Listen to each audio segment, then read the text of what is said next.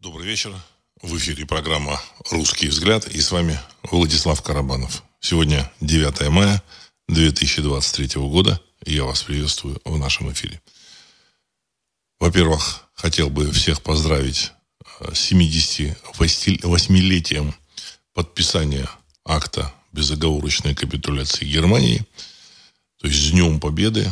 Вот, я думаю, что все э, люди, которые так или иначе связаны с Россией, симпатизируют э, России и, и не только симпатизируют России, а симпатизируют своим народом, потому что э, события вот в этом году, празднование этого события, оно особенно так э, остро, остро необходимо и важно. Вот.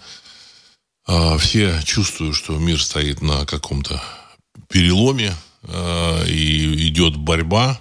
Вот борьба идет нешуточная, и вот в, это, в этом году вот этот э, праздник 9 мая, он особенно так э, остро воспринимается. Ну, но э, это на, с нас не снимает задачи, вот празднование с нас не снимает задачи оценивать текущую ситуацию, попытаться понять, что происходит, что нам готовят и что будет на самом деле. Потому что дело в том, что то, что власть имущие или там какие-то там кукловоды готовят, и то, что будет на самом деле, может оказаться две совершенно противоположные вещи. А может быть, не, не две, а больше. Вот.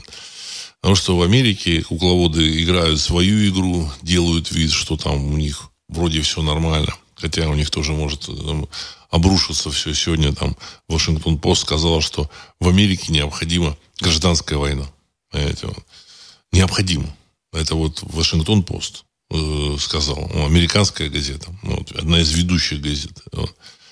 А банковский кризис в Америке развивается. Практически все акции всех банков а американских ушли в отрицательную, на отрицательный уровень. То есть их акции приносят только убытки, они падают. Э, в целом э, публика еще не, не до конца понимает, что, что, что будет. Ну, я так думаю, что и э, руководство американского ФРС тоже не до конца понимает, что будет.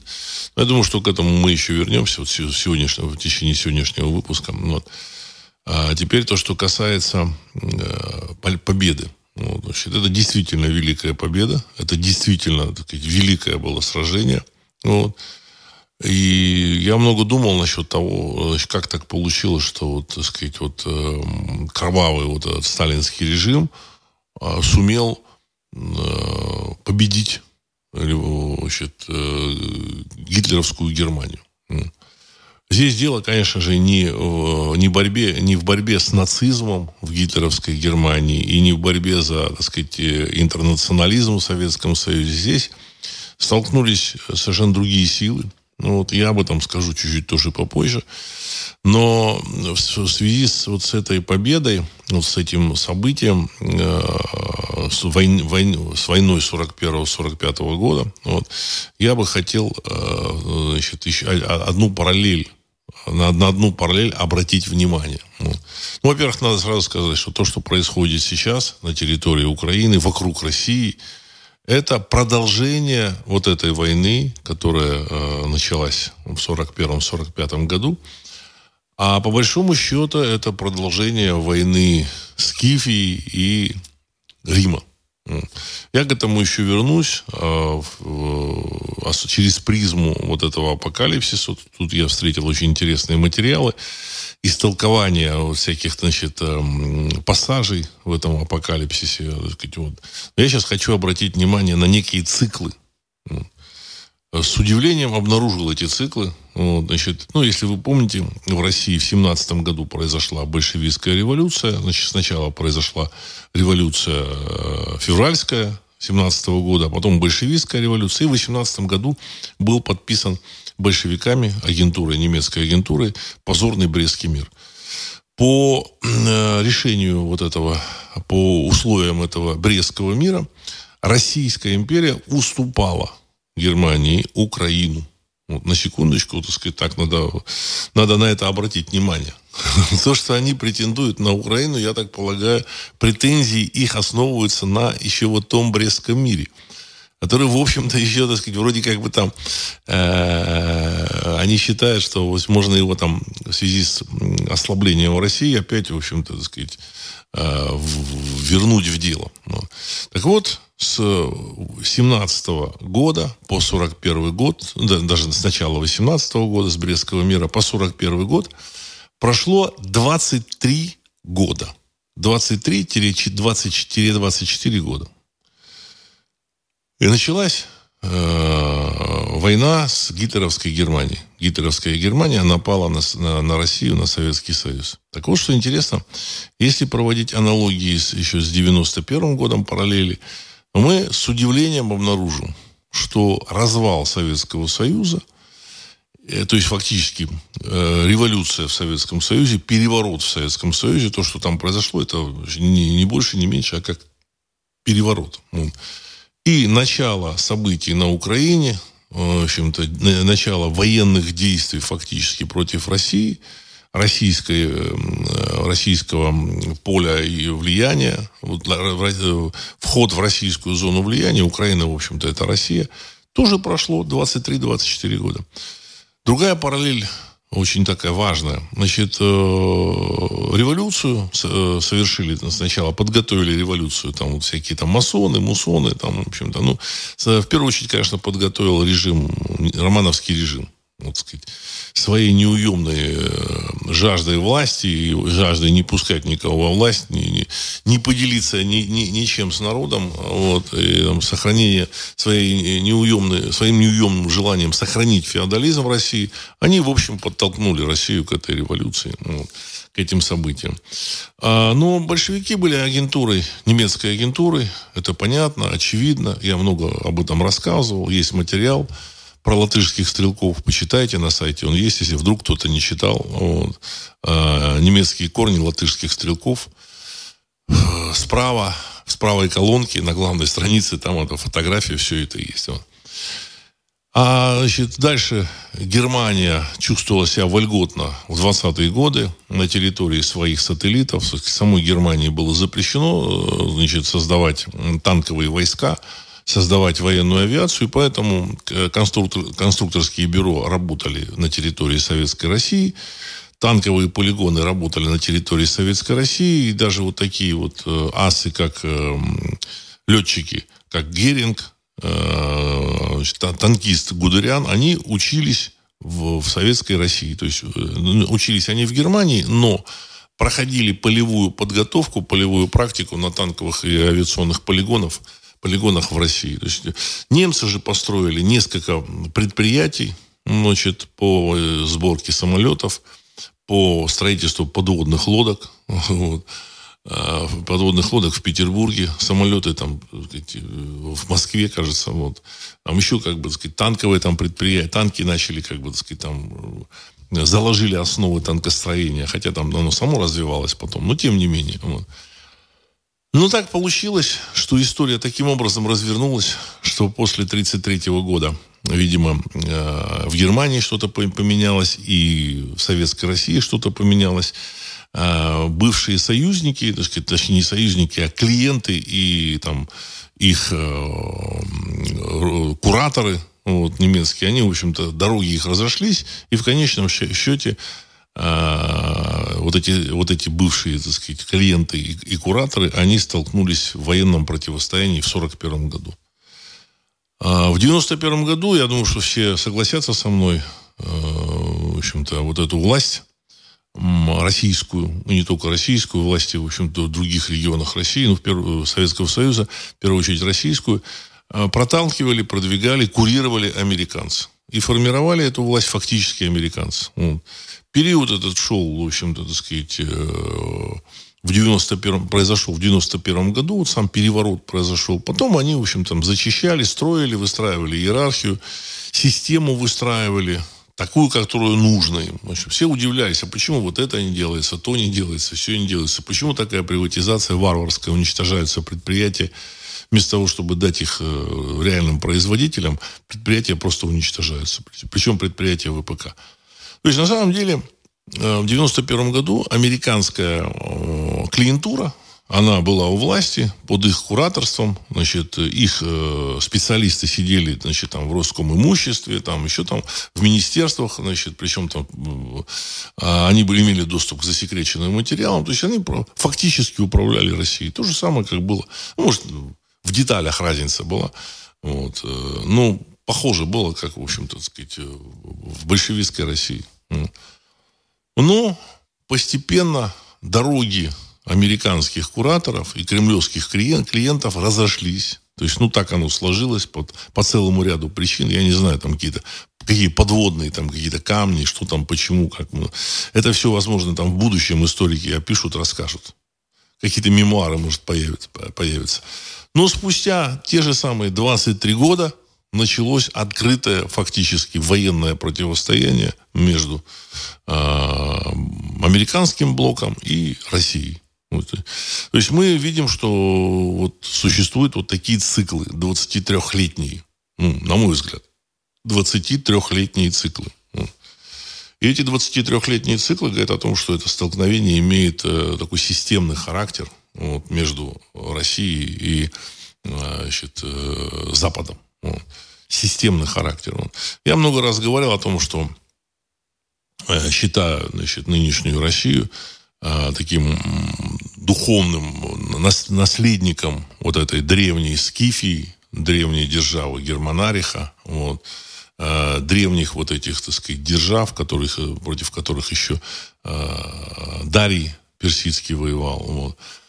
И вот это противостояние Скифии и Рима, двух вот этих цивилизаций, оно, как, как известно, закончилось в конце V века нашей эры разгромом Римской империи. Сохранился осколок Римской империи, Восточная Римская империя со столицей в Константинополе, мощное государство, но тем не менее разгром был совершен нашими предками в V веке нашей эры. Ну. Теперь э, то, что касается апокалипсиса. Ну, вот я тут э, нашел очень интересный, так сказать, э, сайт. И там какие-то специалисты значит, пытаются разложить вот все эти понятия, которые там есть. И вот они э, пишут о том, что вот, под, э, какая страна подразумевается под Вавилоном. Какая страна или какой город. И вот эти вот авторы, они говорят, под Вавилоном вот в те времена воспринимался Рим. Рим.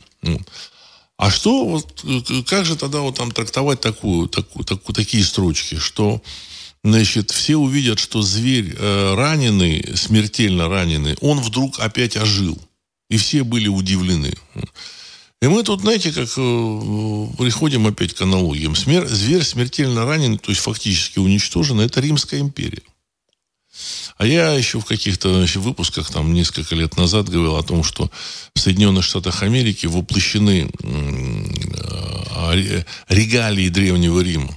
Вот, регалии, структуры, институт, названия институтов, даже как не только названия, но их, в общем-то, задержание, там, например, там, а, значит, ну, пирамида там, и всевидящее око, вот, допустим, фасции, орел, вот там в американском вот этом, э, в американских регалиях, вот орел, американский орел, это, в общем-то, сказать, практически копия древнеримского орла. Вот. А, там, допустим, название Капитолия, вот, значит, капиталистский холм. Это место, где собирались сенаторы в Древнем Риме, и то же самое, вот, так сказать, в Вашингтоне. Э, помните, я вам говорил о том, что даже это местечко, так сказать, назвали э, вот, на котором, так сказать, было потом построен, основан Вашингтон, тоже, в общем-то, назывался там Римом, Римом до там середины 18 века. Вот. Там много таких очень факторов. Э, ребята, которые строили Рим, создавали его, ну, то есть не Рим, а Вашингтон, современные Соединенные Штаты Америки, они, конечно, пытались вдохнуть в Соединенные Штаты Америки вот этот дух Древнего Рима. Не надо четко признать, э, что им это удалось. Им это удалось. Вот. Другой вопрос, что время жизни этого древнего, этого э, нового Вавилона, вот этом новый Вавилон, оно ограничено. И это ограничение указано вот в этом апокалипсисе. Вот, значит, то, что э, дракон будет повержен, зверь будет повержен, и, значит, э, человечество на тысячу лет э, будет жить в, в, золотом, в золотом веке. Тысячу лет будет продолжаться золотая эпоха. Ну. И вот то, что сейчас происходит, на мой взгляд, как раз вот, вот эти события. Вот. А в пятом веке те же самые, в общем-то, пришедшие из Скифии люди, вот, они, в общем-то, разгромили этот Древний Рим, который при всем при том, что там, ну, там восх... ну, можно восхищаться достижениями древнеримскими, там, в общем-то, и культура, и искусство, и технологии, и управление, все это замечательно было, но если а, все равно оценить вот этот Древний Рим, а с объективной точки зрения, это, конечно, было было э, государство, так сказать, носитель такого, так сказать, зла. Ну, носитель зла. Оно, в общем-то, и форматировало людей, уничтожало народы жестко. Ну, при том, что, да, вот, так сказать, вывеска хорошая была, все, все выглядело замечательно, но на самом деле уничтожение народов там было поставлено на поток. Вот. Там, про рабство, там, про все эти вот эти марксистско-социалистические толкования, это я опускаю все это. Вот. Но даже то же самое рабство, оно, конечно, было другим, не таким, как, допустим, у тех же там, э, там готов, вот, то есть, или там еще каких-то народов, других. Вот. А Рим это была система, где пользовались, активно пользовались магией, ну, значит, кто бы что там не думал, что там христианство, не христианство, на самом деле в Древнем Риме очень активно пользовались магией. Есть на это очень много материалов о том, что любой пришедший там, ну, постоянно менялись вот эти цезари, там, так сказать, вот, э, императоры, ну, там, смещали там друг друга. Там были, конечно, периоды там, длительного такого нахождения каких-то династий у власти, но, тем не менее, так сказать, э, борьба за власть шла постоянно, и они активно пользовались какими-то, в общем-то, магии. Причем магия бывает, э, я, я так считаю, позитивно, а есть магия э, э, деструктивного характера. Они пользовались как раз вот этой магией деструктивного характера. Ну. И э, я так полагаю, что вот эти вот, так сказать, технологии, ну, если условно назвать их технологиями, они перенесли как раз туда вот, на территорию замечательной Вашингтонщины. И сейчас вот то, что происходит, это, так сказать, события, которые значит, предтеча вот э, разрушения вот этого э, нового Вавилона, причем разрушен он будет Богом, высшей волей, высшей силой. Значит, в том же самом апокалипсисе сказано, что и когда вот этот э, э, Вавилон соберет силы, э, значит, и отправит там трех бесов вот, э, три, из него выйдут там три беса каких-то, и он, так сказать, начнет великие силы соберет. Э, Бог скажет, хватит. Прозвучит с небес, хватит. Значит, случится великое землетрясение, и, в общем-то, так сказать, Вавилон будет повержен. Я лично к этому отношусь очень серьезно, потому что много очень параллелей, удивительно много. А с этими циклами так тоже, в общем-то, так сказать, Значит, понимаете, а, вроде бы все закончилось, да, там в 45 году. Нет, нет, оказывается, не закончилось. Кстати, у э, немцев там тоже, э, вот, значит, Германия, это была как бы наследницей Священной Римской империи, кто бы что там ни говорил. То есть это, бы, это, был, это были внутренние разборки там. Ну, вот. Есть то же самое Адольф Алейзович, он, в общем-то, себя все-таки видел наследником Священной Римской империи. Священная Римская империя германского народа была такая. То есть на самом деле это э, германские императоры, они считали себя наследниками Римской империи. То есть, ну, это, конечно, была уже не Римская империя, но тем не менее, тем не менее, борьба за римские регалии, она происходила на, на, всю, на всем протяжении э, с момента развала этой Римской империи. И сейчас то, что происходит, это тоже, в общем-то, это борьба. И вот эти вашингтонские кукловоды, они понимают, что здесь нужно уничтожить э, своего вот этого, значит, там, исконного соперника, вот эту скифию. Вот. Хотя, может быть, в Кремле товарищи и не понимают, что происходит. Ну, опять же, хотя, я скажу такой момент. Самым важным в этом, самым важным, является торговый путь из Китая, из Дальнего Востока в Европу. Торговый путь. Этот торговый путь на сегодняшний день только с, из Китая в Европу, там товарооборот примерно э, около триллиона долларов, ну, если в долларах считать. Э, это только из Китая. Плюс еще товар, товарооборот из Японии в Европу, плюс, плюс из, из Южной Кореи в Европу. Плюс там, можно там отправлять э, товары еще из Ирана через Россию, то же самое в Европу.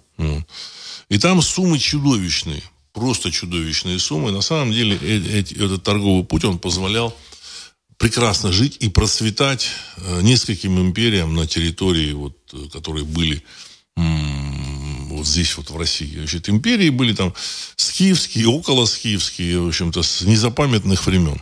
Значит, а, в том же самом Крыму при раскопках на, постоянно находят рядом с, с портами находят какие-то китайские там шкатулки, там клады с китайским шелком. Шелк это стратегический товар был. Китай поставлял массу стратегических товаров тогда, и сейчас он просто поставляет массу стратегических товаров. Если торговый путь из Китая в Европу, ну и, в общем, даже не, не столько в Европу, а в, в Евразию, потому что вот э, э под этот торговый путь, под, под его действие, сухопутный, сухопутный, я хочу подчеркнуть, под ареал этого торгового пути попадет не только э, Европа, но и там Малая Азия, Турция, ну и там Иран тоже через Каспийское море, и там Северная Африка там через э, тоже то же самое Черное море. Хотя Северная Африка, можно и морем там доставку делать в Северную Африку, но тем не менее сухопутным, я, я говорил что, о том, что сухопутным путем там фура может там из э, Шанхая в Берлине быть через четверо суток. Четверо суток и фура из Шанхая в, Берлин, в Берлине будет. 8500 километров из Шанхая в Берлин. По, по вот, прямой. Вот. Это намного больше, чем там через там, Гиндукуш, через там, ю, южным маршрутом. Вот. Но если там они там, значит, там какие-то будут э, искривления этого пути, ну, будет не 8 тысяч, 9 тысяч километров. Машина спокойно может преодолеть там 2, 2 тысячи, 2,5 тысячи километров в сутки. Поэтому 4-5 суток и фура с какими-то товарами будет уже там в Европе, либо в Китае, из Европы в Китае. А торговля это э, двигатель вообще прогресса. Китайцы могут поставлять свои товары в Европу, стратегически Европа свои в Китай, и Россия находится на этом пути. Россия вот в этой ситуации просто превращается в процветающее государство. То же самое Митридат Евпатор был такой, в общем-то, э, враг Римской империи, который воевал с ней 40 лет. 40 лет. Э, царь Боспорского царства. Ну, вот, значит, э, столица была там в Керчи. Вот Керчь, Крымская Керчь, вот там столица была. Там еще была другая столица, там, в общем-то, на севере Турции. Вот. А, ну, в целом он значит, там вот вращался. Так вот, он вел 40 лет войну. Почему? Потому что он обладал колоссальными финансовыми ресурсами.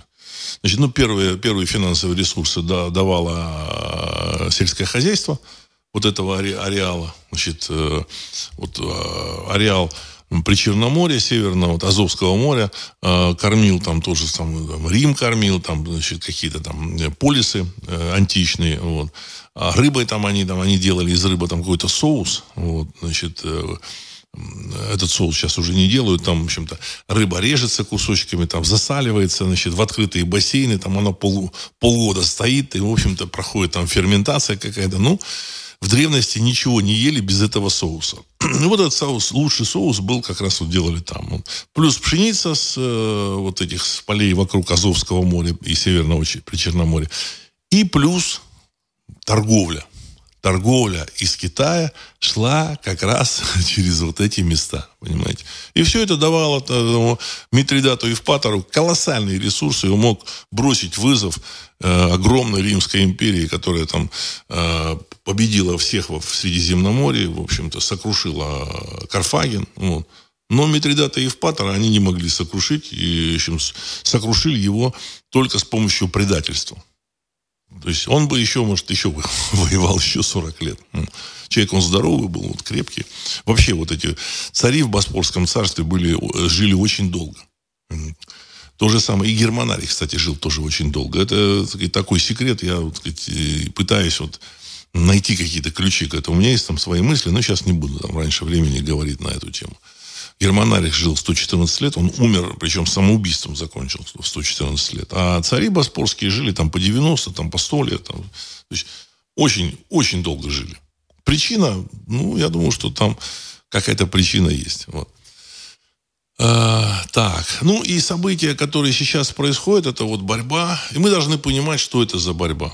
Ну, значит, делать поправки, иногда там у людей есть такое а, некие а, серьезные запросы к кремлевским товарищам, вот, значит, какие-то, ну, претензии определенные. Нужно понимать, они делают э, то, что могут. Знаете, как это? Не стреляйте в пианиста, он играет, как умеет. Вот, предательство там, понятное дело, огромное количество людей, которые там намылились уезжать на пенсию на Запад. Нужно, в общем, набрать деньги, семьи там, родственники там, гнезда уже отстроены. Вот.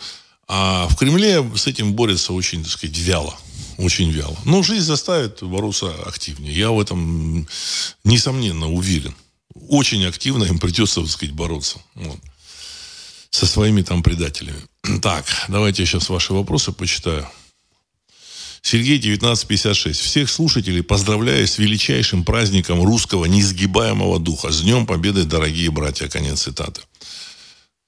Ну, я уже как бы сказал, вот, значит, и всех, сказать, тоже, я думаю, что все присоединятся к вашим поздравлениям, потому что в нынешние нынешнее время вот это вот празднование этого Дня Победы, оно приобретает вот, значит, такое, какую-то важность, какую-то важность. Люди заново переживают это время заново переживают это время, они как бы начинают понимать, как вот эти предки воевали.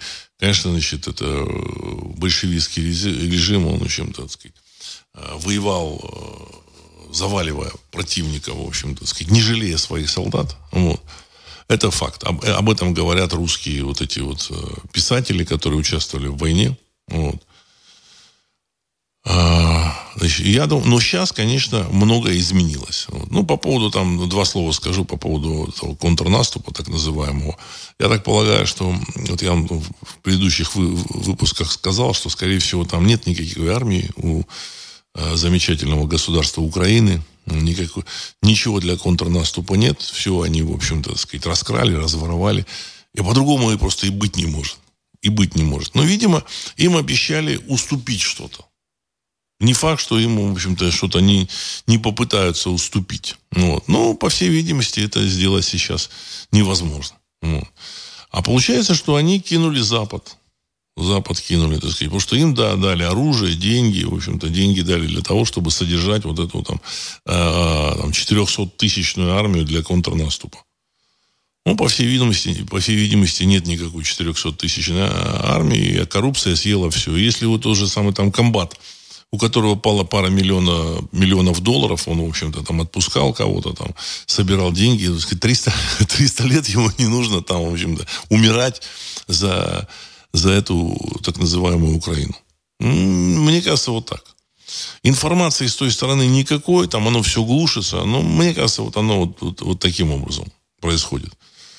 То есть они отпускают каких-то этих самых людей, там, в общем-то, за деньги, э, кладут в карман себе, в общем-то, какие-то деньги, там, которые, которые должны получать люди, якобы имеющиеся, имеющиеся в составе их части и так далее и тому подобное.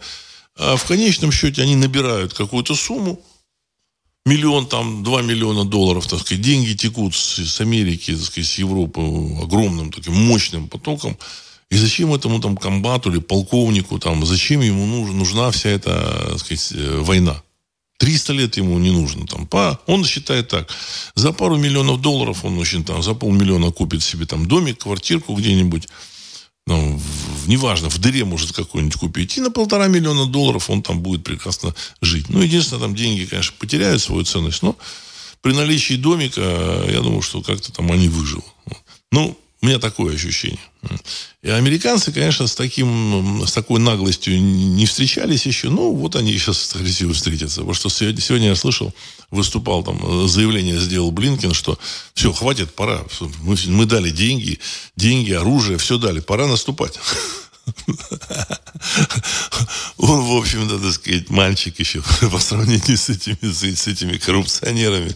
Вот. Корнями, вся коррупция, конечно, корнями в Советский Союз уходит. Вот. Так. Елена, как с ранних пор привыкли верить мы, что нам без немцев нет спасения? Конец цитаты. Ну, царская династия, нужно понимать. Царская династия, она, в общем-то, это было, были выходцы из Германии, верхушка. Вот. На самом деле, вот сейчас там в каких-то мемуарах есть воспоминания, там, что говорил там э, Александр Первый э, Николаю Первому, там, вот, когда там какие-то события были с Наполеоном, вот, в общем-то, они, они понимали, что они все, они немцы. То есть у них жены немки, у них матери немки, а, у них, так сказать, это бабушка там, так сказать, э, это, Екатерина II тоже немка. Там, в общем-то, все-все-все, так сказать, немки, год, а, год торп, э, так сказать, ну, значит, товарищи, так сказать, принадлежащие э, к немецкой династии к России эти люди не имели никакого отношения. А вот когда я услышал голос Александра Третьего, записанный на, на граммофон, вот тем, вот тем способом, который был, который говорил с диким совершенно акцентом, а я, в общем-то, считал, он такой здоровый такой мужик, вот на фотографиях видно, как, русский, кажется, мужик. А он, в общем, по-русски, оказывается, не умел говорить.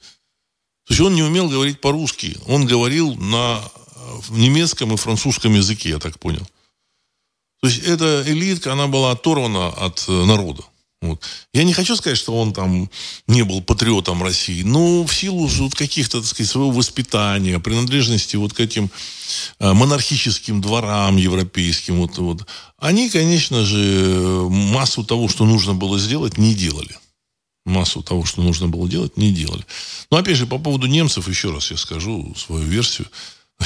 Я должен напоминать каждый раз, вот, так сказать, в своей книге «Запрет на историю Руси» я пишу о том, откуда вот, так сказать, эти скандинавы взялись, так называемые. Меня просто иногда, знаете, коробит, когда там выступает какой-то там э, недоисторик, хотя, может быть, с каким-то образованием даже, вот, значит, даже там с какими-то регалиями, и говорит, ну, скандинавы создали государство э, в, на Руси. Какие скандинавы? Какие? Это Скандинавы пришли из Руси, эти скандинавы. Отсюда они пришли, с реки Дон. Ты, блин. Турхирдал это подтвердил уже. Вот. Те же самые немцы, которые назывались там саксонами, на самом деле это саки. Саки. Понимаете? Значит, для того, чтобы вот эти на Западе, вот эти товарищи, которые историю там искажали, как исказить, исказить историю? Ну, с помощью искажения имен, каких-то терминов, вводили какие-то там э, сюжеты, значит, э, значит, если скандинавы шли с реки Дон туда, вот в Скандинавию, значит, во, во главе с Одином, Одину. А в Один, я говорю, что это не Один, а это просто искаженное слово Один. Ну, выпала буква, буква В первая. А на самом деле это Водин. А русское слово «водите» у нас сохранилось. «Водить». Вождь от этого слова. Водин. Вот. У немцев осталось уже не Один, а вот он. То же самое искаженное слово. Так вот эти саки, саки, это те люди, которые пришли из Скифи. Это скифы. Скифы сами называли себя саками. А свой меч они называли, вот этот нож, они называли саксом. Вот. И вот эти вот э, римские, после римские историки, значит, стали называть их саксами, саксонами. Саксоны – это сыны саков. Вот. То есть это тоже люди, пришедшие из Скифии. Но там вот на территории Римской империи, их, империи их абсорбировали, абсорбировали, значит, э, отформатировали и включили вот в эту, так сказать, римскую цивилизацию. Причем эта римская цивилизация корнями тоже уходит в какие-то вот... Э, помните, я вам говорил, там, дворцы государства. Дворцы государства. Я так полагаю, там какие-то моменты, так сказать, э, эзотерические, связанные с римской цивилизацией, еще, еще предстоит э, узнать и разобрать. Так что мы э, с теми же самыми немцами являемся очень достаточно близкими народами. Во всяком случае, с элитой немецкой. Элитой немецкой. Понятно, они пришли, там какие-то дружины туда приходили. Понятно, что местное население, палеоевропейцы оставались там кельты, галлы, там или еще кто-то, значит, и э, вот эти победители их э, ассимилировали, то есть появлялся новый народ. То есть это не те же самые саки, саки, которые жили там на, на реке Волги и на реке Дон. Это уже, так сказать, другой народ. Он смешался с местным населением. Вот, и они создали другой народ. Они потеряли какие-то буквы в своем языке. Там, начали создавать свой язык. Потому что два народа там даже не два, там несколько там племен были. Э, значит, верхушка была э, скифская, а народная масса или значит, подчиненная масса, она была вот местной. Там тоже была своя элита. Это смешение, значит, там, арти, значит, от, э, сложности с артикуляцией, там, какие-то там правила словообразования. Ну, не то, что правила, а вот какие-то устоявшиеся э, системы.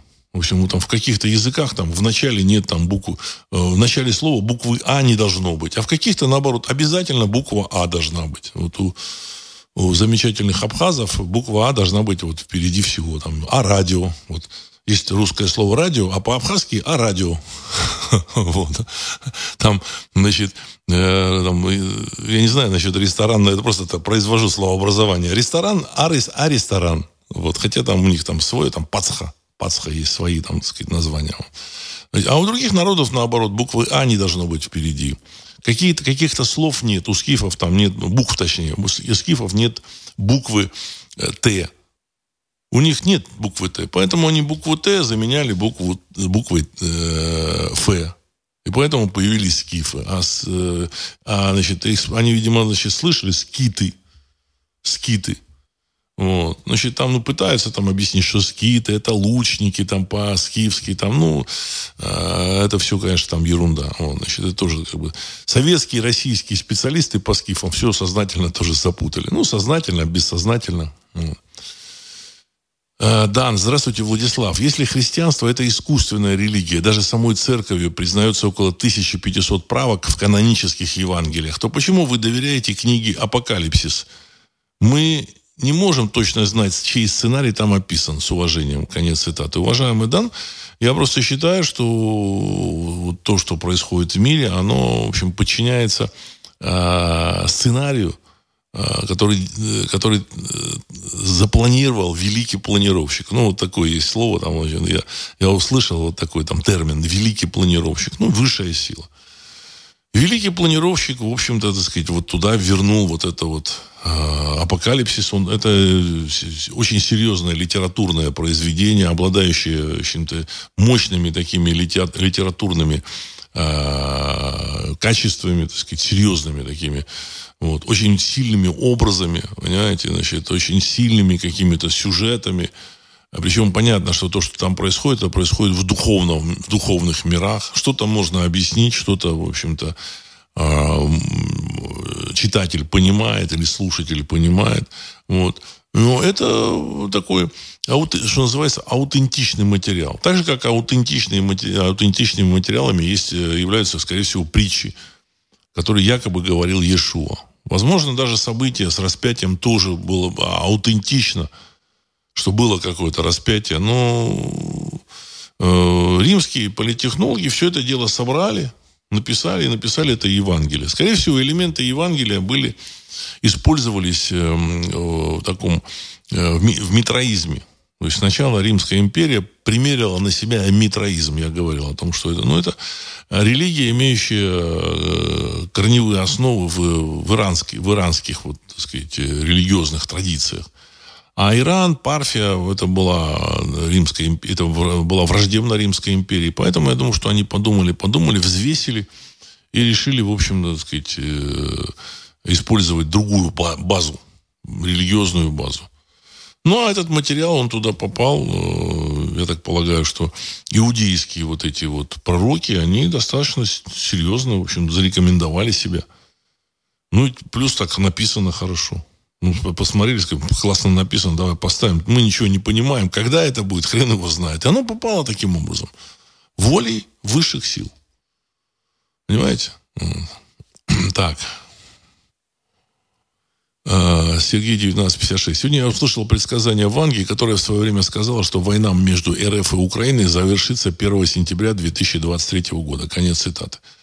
Ну, я не слышал. А сейчас, конечно, там время такое, когда могут э, что-то вбросить. Вот. Ну, посмотрим. Понимаете, как бы, опять же, я говорил о том, что, э, скорее всего, КГБ писала все вот эти э, встречи Ванги, аудиозапись была, производилась во время ее встречи там с, с посетителями. Вот. И, возможно, в каких-то аудиозаписях это есть. Поэтому у них там очень, очень обширный материал. Более того, я, я практически уверен, вот эти вот ребята в Кремле, они, в общем-то, не сунулись вот в эту бы операцию, не будучи на 100, там, 50% или на 200% уверены в том, что они не проиграют. Понимаете? А, а почему они уверены? Ну, во-первых, есть военное превосходство. Вот, то есть это кинжалы, цирконы, средства РЭП, радиоэлектронной борьбы, которые вот они сейчас продемонстрировали с польским самолетом на Черном море подлетел Су-35, и у польского самолета отказало управление. Значит, западные комментаторы пишут, что ну там из-за турбулентности что-то там болтанка началась. Нет, отказало управление. Причем тут турбулентность? То есть, скорее всего, просто продемонстрировали свои возможности. Так же, как продемонстрировали с, вот, с беспилотником, вот, который месяц назад там эм, э, уронили в Черное море. То есть якобы там он слил, ну, считается, что он слил этот, э, топливо, керосин на этот беспилотник, и он поэтому упал. Но после вот этого э, э, беспилотника, ой, после этого э, польского самолета, я так полагаю, что нет. Значит, у них там есть оборудование, которое выводит из строя управля, управляющее оборудование, оборудование на самолете. И после этого ЕС отменил все полеты над Черным морем самолетов там НАТО, или НАТО отменило. То есть э, э, есть превосходство. Очень серьезно. Средства РЭП российские глушат практически все э, беспилотники на, на Украине, которые там вылетают. То есть, ну, не все, ну, там что-то еще остается, ну, что-то, что-то, видимо, проникает, но, тем не менее, практически все. И плюс э, есть там преимущество, там сказать, в ракетной технике, вот в этих э, авангардах, цирконах, кинжалах. То есть, в принципе, я так полагаю, что в Кремле думали, что мы сейчас покажем вот так вот циркон, кинжал, и э, вашингтонские кукловоды поднимут лапки и скажут, ну, давайте договариваться, все, давайте жить дружно. Нет. А ребята оказались крепкими, ковбои, ковбои оказались крепкими. Тем более у них там есть свои проблемы. Им нужно найти виноватых э, в, в, в крушении доллара. Ну, вот крушение доллара, оно, в общем, неминуемо. Понятно, что на Западе никто это не обсуждает, потому что ну, само, сам факт обсуждения, оно э, э, приближает этот факт крушения. Потому что это, он уже де-факто, де-факто, так сказать, он уже, в общем-то, он уже должен обвалиться доллар. Его держит просто доверие людей к доллару. Ну как это, 200 лет, 200 там с лишним лет доллару. Меняли доллары, которые выпущены в 1825 году, можно было пойти в банке поменять. Это же крутая валюта. И поэтому люди даже не задумываются об этом. И поэтому любое обсуждение, оно приближает это крушение. Но оно будет. Ничего не сделать, понимаете, ни, ни Кремль не может помочь, ни э, Великий Китай не сможет помочь американцам. Ну, ну в теории он может, конечно, что-то отдать, но даже если там он все отдаст, то, в общем, крах все равно не, доллара, доллара неминуем. Вместе с долларом будет крах и евро.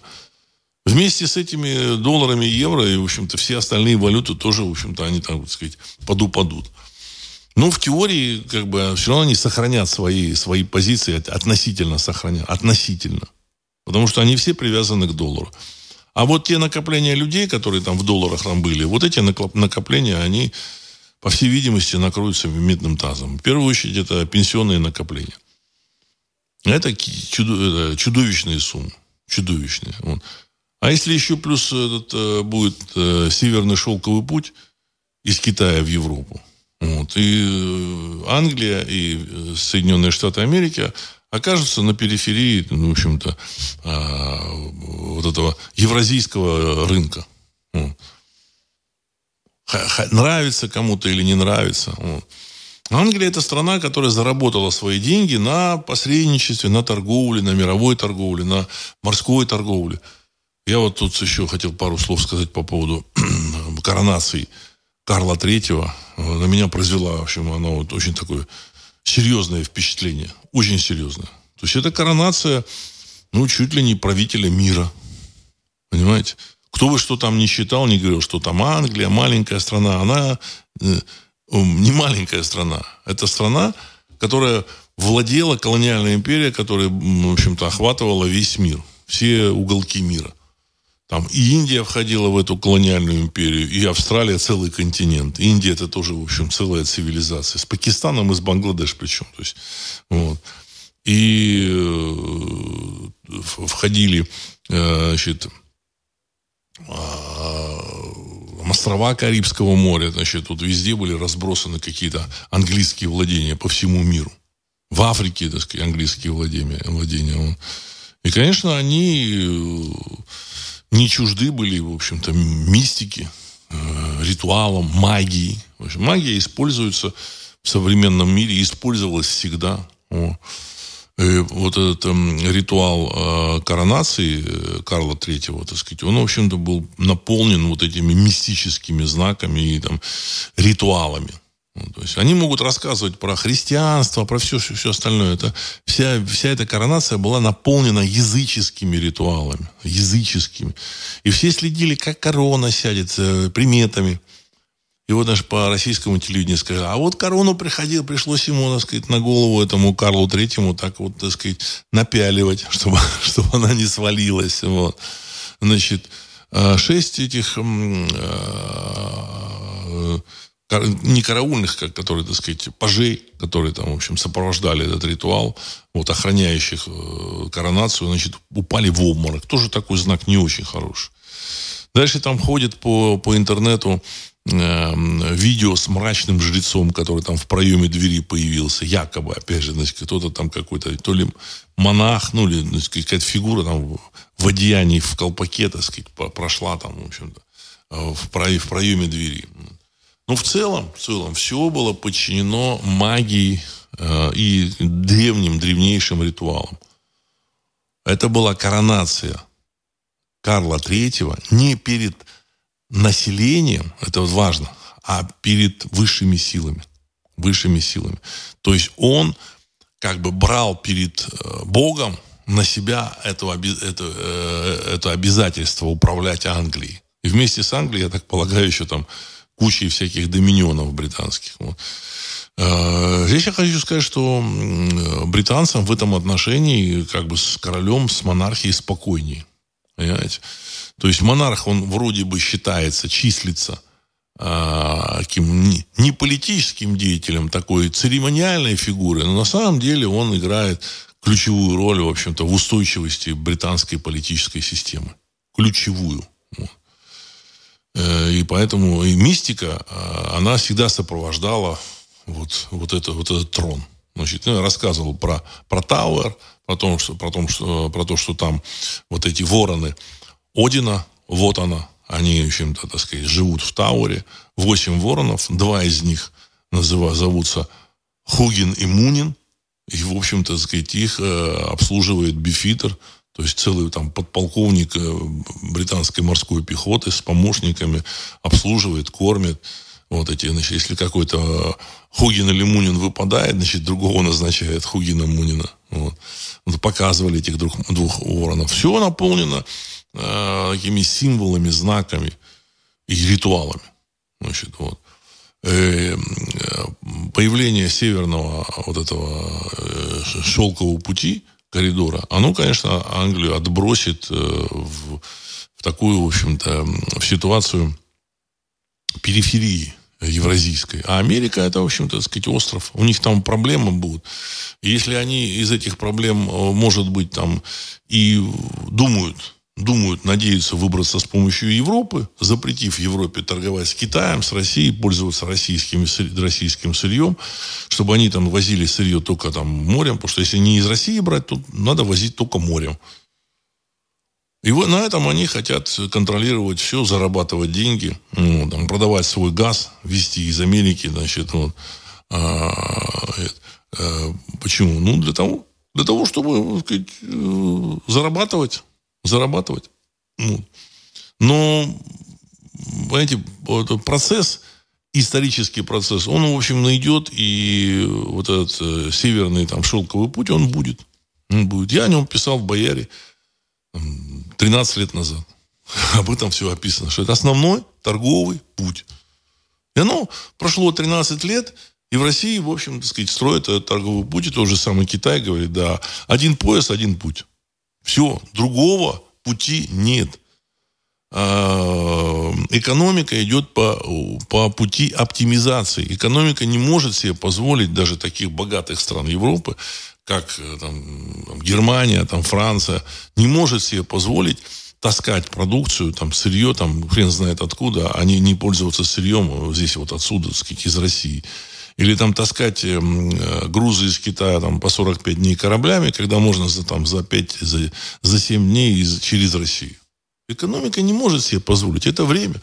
Здесь даже важна не цена, а время. Понимаете?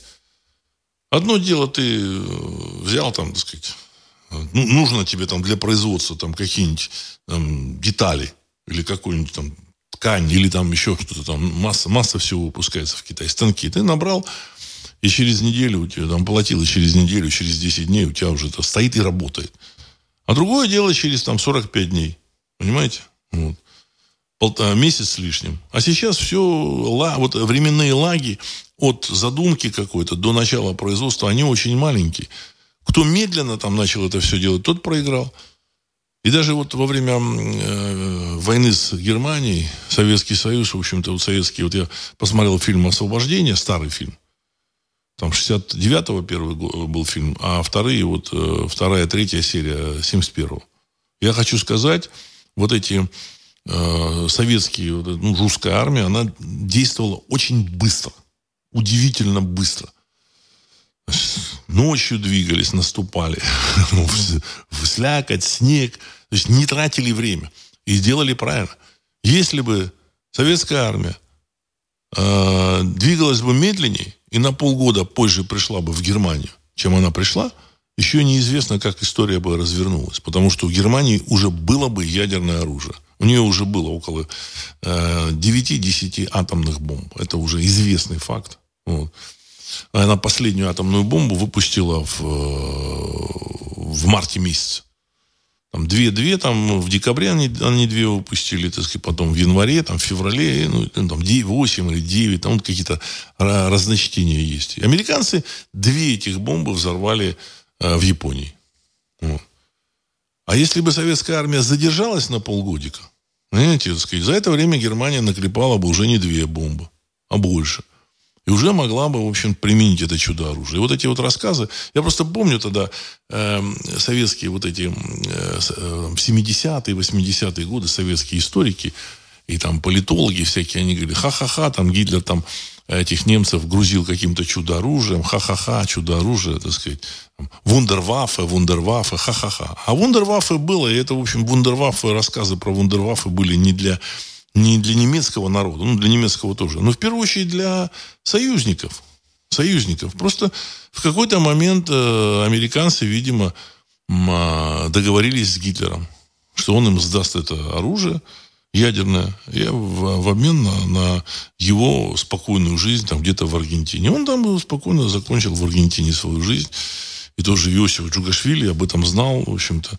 История та, которая преподается в школе, в ВУЗе и печатается в средствах массовой информации, и реальная история. Это две совершенно разные вещи. Понимаете? Совершенно разные вещи. Тут то же самое про этих сак, саксов. Немцы, как бы сказать. Отсюда пришли немцы. Все они отсюда. Вся их элита, они, она пришла отсюда. Понимаете? Так. Да, и вот он ну, спрашивает, почему Англия так старается навредить России? Из-за морских путей, из-за того, из-за того, что морские пути будут заменены сухопутными. Потому что из того же Шанхая в, то же самое, в тот же самый Берлин можно построить не обязательно там даже фуру там э, пускать по дороге. Можно какой-нибудь, э, я не знаю, там какой-нибудь, значит, в, в вакуум, в трубе, в которой вакуум, значит, какой-то электромагнитный там поезд, который там со скоростью тысячи километров будет летать и возить грузы. Легко. Значит, э, Маск же предложил, как он, как он, он там название такое смешное, смешное, так сказать, придумал. Значит, Э, труба, в которой откачан воздух, электромагнитный, э, откачан воздух, вакуум, нет никакого внутреннего сопротивления, она висит на магнитах и движется со скоростью там тысячу, так сказать, может там две тысячи километров легко. Вы получаете свои грузы из э, Китая не через 4-5 суток, а срочные грузы вообще, так сказать, сегодня вечером вы заказали, завтра утром у вас уже на столе. И наоборот. Какая-нибудь китайская модница увидела там последнюю модель там э, босоножек из Милана. Ну, взял, сказал, мне, давайте мне, вот, я хочу. И все. Нажала кнопочку утром, у нее уже босоножки, так сказать, э, есть. Или там шляпа, или еще что-то. Э, Генри, Владислав Александрович, а зачем автомобилями-то возить товары с Китая? Может, лучше грузовыми скоростными поездами со скоростью 500 км в час? При наличии каких-то дешевых, эффективных источников энергии, конечно же, или новыми типами летательных аппаратов, например, конец цитат. Ну, совершенно верно, вот вы сейчас сказали, я, я, вы написали, я, я не видел, я, я сказал. Мы думаем в одном направлении.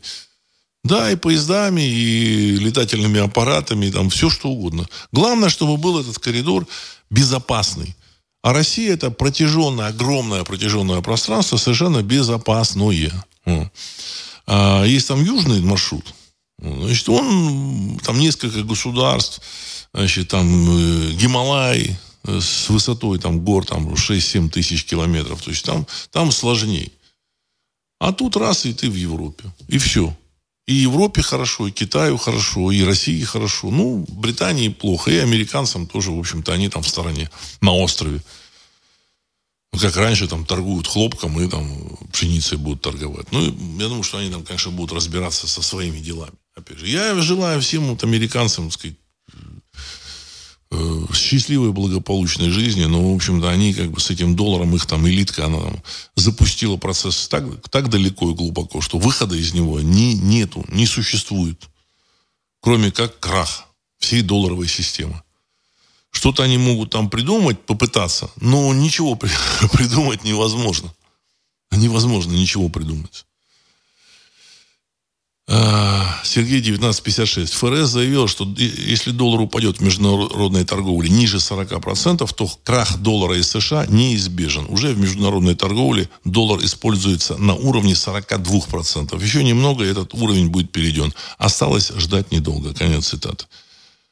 Уважаемый Сергей, эти даже 40% это вообще это один, из, один из маркеров. На самом деле, самый, вот на мой взгляд, самый главный маркер, то, что они печатали деньги, люди за эти деньги работали, производили серьезную работу, сотни, миллиарды людей, откладывали эти деньги на будущее, а то же самое американское там, государство забирало эти деньги э, ну, через банки, через эти трежерис, там, брало в долг, и на самом деле тринкало на свои какие-то расходы. Там, оплачивала а, афроамериканцам программу Medicare, полтора триллиона долларов, там какие-то там разворовывала. Э, какие-то там программы были, были у них там в разных странах, вот, значит, внутри Америки разворовывали. Там. Я думаю, что у них там этот военный бюджет, он в значительной степени, сказать, там, вот эти цены на эти э, товары, которые там закупает армия, они как в 10 раз превосходят реальные цены. Я еще в 90-е годы читал там статьи, там, где описывал, что вот молоток в Америке стоит там 2,5 там, или там 3 доллара там стоит 25 лет назад. А, говорит, американская армия, армия закупает этот молоток за 50 долларов. Понимаете? То есть 47 долларов 50 центов кому-то в карман уходило. В магазине этот доллар стоил 2,5 или 3 доллара. Понимаете? Там воровайка очень серьезная. Очень серьезная. Там, где нет реального хозяина – реальных, как бы, так сказать, людей, которые следят за тем, чтобы работало, то есть частника, там всегда будут воровать. Так же, как вот и в армии. Значит, вот пример с, эм, э, с этим Вагнером, он вполне очевиден. Там, где Вагнер, они там воюют, наступают, перемалывают э, армию Украины. А там, где э, обычная, так сказать, вот эта армия российская, ну, там активности особой нет активности особой нет. Значит, солдат спит, служба идет. Понимаете? Вагнера там частник, он должен отчитываться. И, ну, и у них, они уже по-другому не могут. Не могут, понимаете. Так, Сергей, 1956. Завод Мессершмитт был в Москве, в Филях. Сейчас это РКК «Энергия». Конец цитаты. Ну, совершенно верно, да. Вот, да? вот Мессершмитт. Все, это был лучший друг Советского Союза. Ну, через 23 года с лучшим другом, который, в общем-то, учи, э, помог э, захватить большевикам э, власть, направил латышских стрелков, так сказать, своих военных под видом латышских стрелков поддержать эту власть. Этот потом этот режим воевал с Россией. То же самое сейчас США. Ничего удивительного нет. Все там скажут, спросят, ну а как вот так вот? Значит, Соединенные Штаты значит, создавали этот режим российский, разваливали Советский Союз, и, и тут война. Все это уже было. Все повторяется. Вот. Э, Георгий 29. Владислав, приветствую. Россия и другие страны могут влупить такие цены за провоз по их территории, что и возить не захочешь. У нас меры не знают. Конец цитаты. Ну, я думаю, что все будет нормально.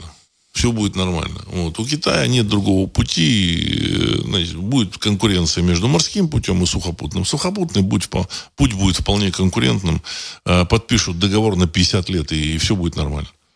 Я лично считаю, что вот эти вагоны со скоростью 500 километров, либо вот эти гиперлупы. Вот я вспомнил, как называется вот это э, идея Маска. Это идея, это не изобретение, это просто гиперлуп. просто красивое название. И этот гиперлуп будет, значит, э, летать между там Шанхаем и Берлином. С остановкой там в Москве, там, с ответвлениями. И все. Никаких проблем. Вот. Э, и э, Китаю, вот сейчас вот то, что американцы начали угрожать блокадой Китая, она подсказывает Китаю, что да, их, их решение развивать а, путь через Россию, оно совершенно правильно. Здесь, э, на этом пути, вот это замечательное государство Украина. Рано или поздно его разберут. Другой вопрос, что это все затянул, затянулось, затянулось. В общем, никому это на самом деле не нужно. Все это пустая возня. Пустая абсолютно. Все там ну, слушатели э, русского взгляда, ну, возможно, удивляются. Ну как же? Ну чего они тут, э, американцы, значит, не решают свои вопросы, в общем, начинают эту бодягу вот с Украиной, там, а финансовые, не решают вопросы с долларом. Там э, огромный управленческий аппарат.